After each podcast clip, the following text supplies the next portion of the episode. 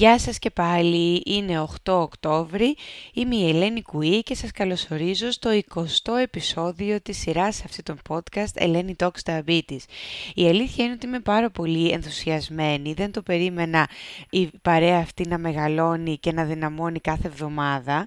Επίσης έμαθα αυτή την εβδομάδα ότι μας ακούνε Έλληνες πάντα, αλλά και στο εξωτερικό, στην Αγγλία και στο μακρινό Hong Kong, οπότε να ξέρετε ότι εγώ παίρνω δύναμη και μεγαλύτερη φόρα από την συμπαράσταση και τη βοήθεια τη δική σας.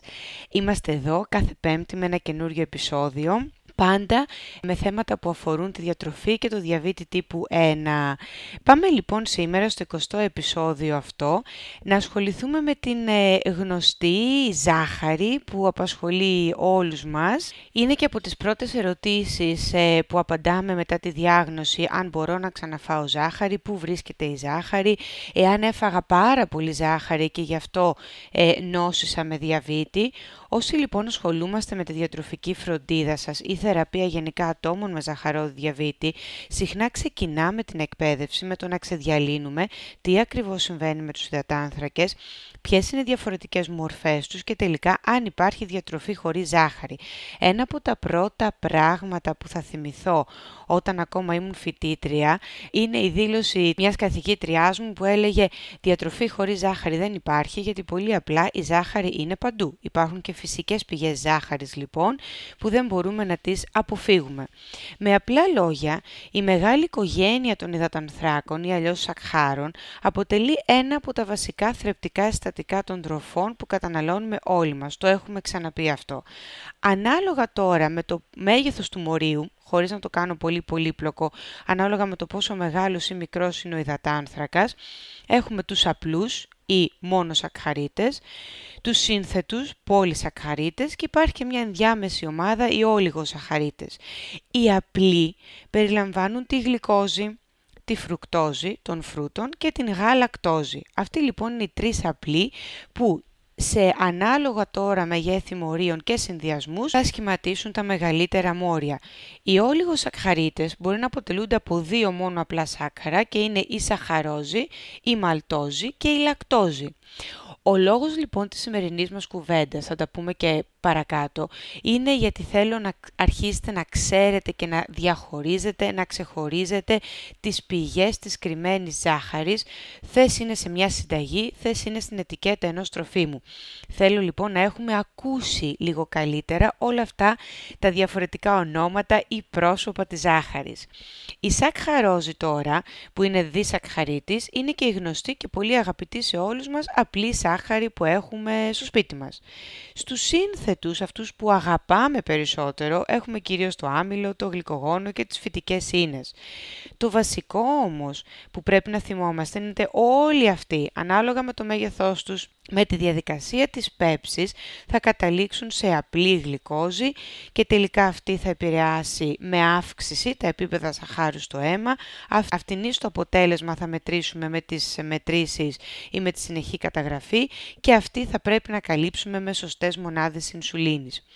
Είναι πολύ σημαντικό να ενημερώνουμε, όπως είπαμε, για όλες αυτές τις μορφές, γιατί πρέπει να καταμετρηθεί σωστά η ζάχαρη οποιοδήποτε μεγέθους και μορφής και να συνοδευτεί πάντα με τις απαραίτητες μονάδες ινσουλίνης.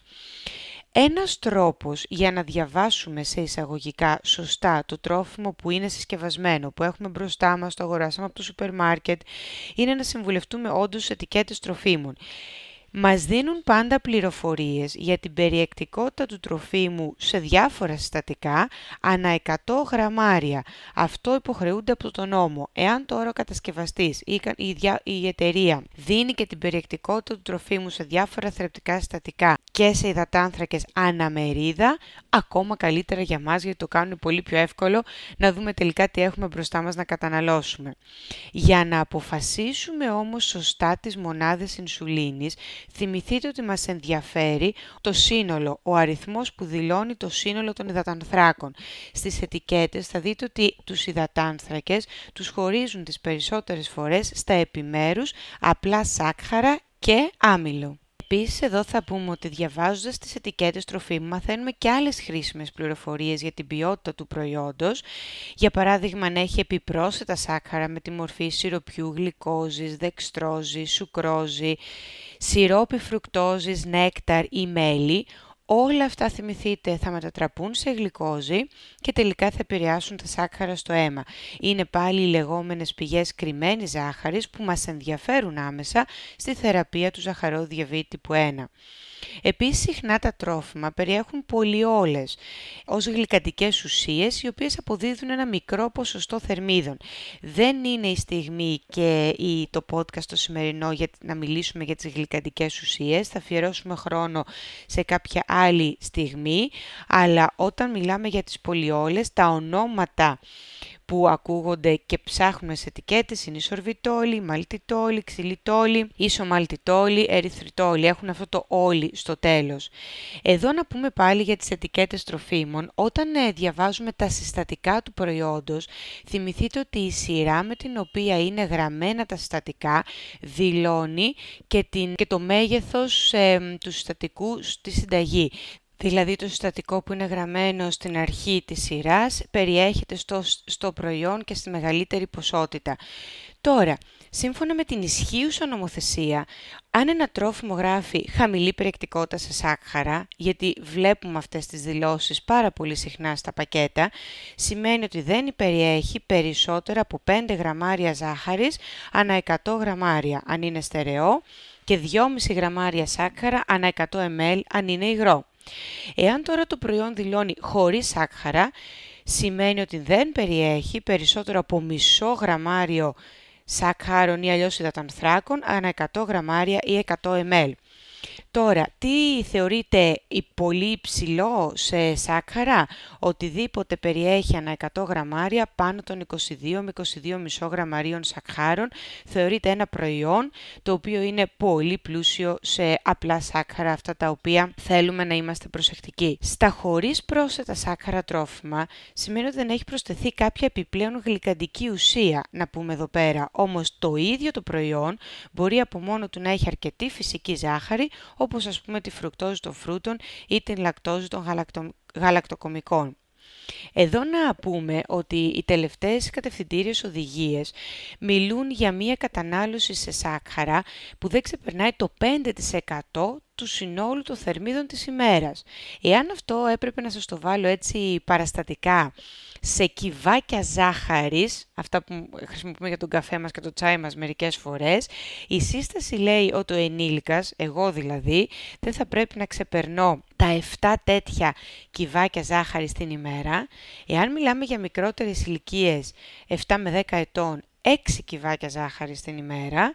Εάν μιλάμε για ηλικίες 4 με 6 ετών, περίπου στο maximum των 5 από αυτά τα κυβάκια ζάχαρης και δεν υπάρχουν συγκεκριμένες οδηγίες για τις μικρότερες ηλικίες κάτω των 4, πολύ απλά γιατί το ζητούμενο είναι όσο το δυνατόν λιγότερη ζάχαρη έως καθόλου κάτω της ηλικίας των 2.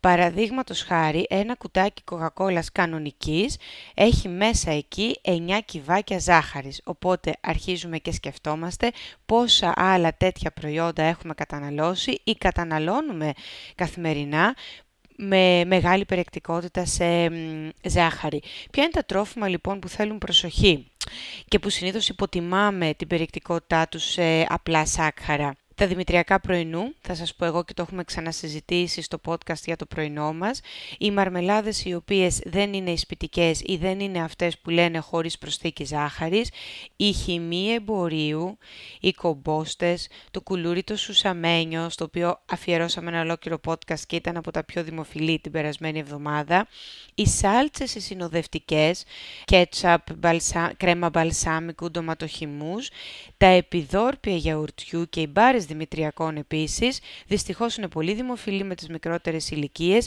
και είναι και από τις πιο πλούσιες πηγές κρυμμένης ζάχαρης. Τέλος, θυμηθείτε οτιδήποτε σε κονσέρβα είναι και αυτό πηγή κρυμμένη ζάχαρης, γιατί ακριβώς η ζάχαρη εκεί χρησιμοποιείται και σαν συντηρητικό. Άρα, πού καταλήγουμε, προσοχή και σωστή ενημέρωση, όχι με σκοπό να τρομοκρατηθούμε και να φοβόμαστε να φάμε οτιδήποτε δεν το έχουμε μαγειρέψει εμείς οι ίδιοι, αλλά δεν θέλουμε να δημιουργούμε ούτε ασφαλμένες εντυπώσεις. Εγώ προσωπικά θέλω να προλαβαίνουμε τις εκπλήξεις και τα λάθη, με σκοπό την καλύτερη χρήση μονάδων ινσουλίνης, ώστε να μπορούμε να απολαύσουμε τα γεύματά μας και τα σνακ, αλλά να έχουμε και ένα καλό γλυκαιμικό έλεγχο. Αυτά λοιπόν ήταν μια πρώτη εισαγωγή και κουβέντα για την γνωστή ζάχαρη που κρύβεται, πώς τη διαβάζουμε και τι ψάχνουμε σε ετικέτες τροφίμων για να μπορούμε να την ταιριάξουμε και σωστά με τις μονάδες ινσουλίνης. Θα σας αφήσω να ευχηθώ καλό υπόλοιπο εβδομάδας και την επόμενη πέμπτη θα είμαστε πάλι μαζί. Γεια σας!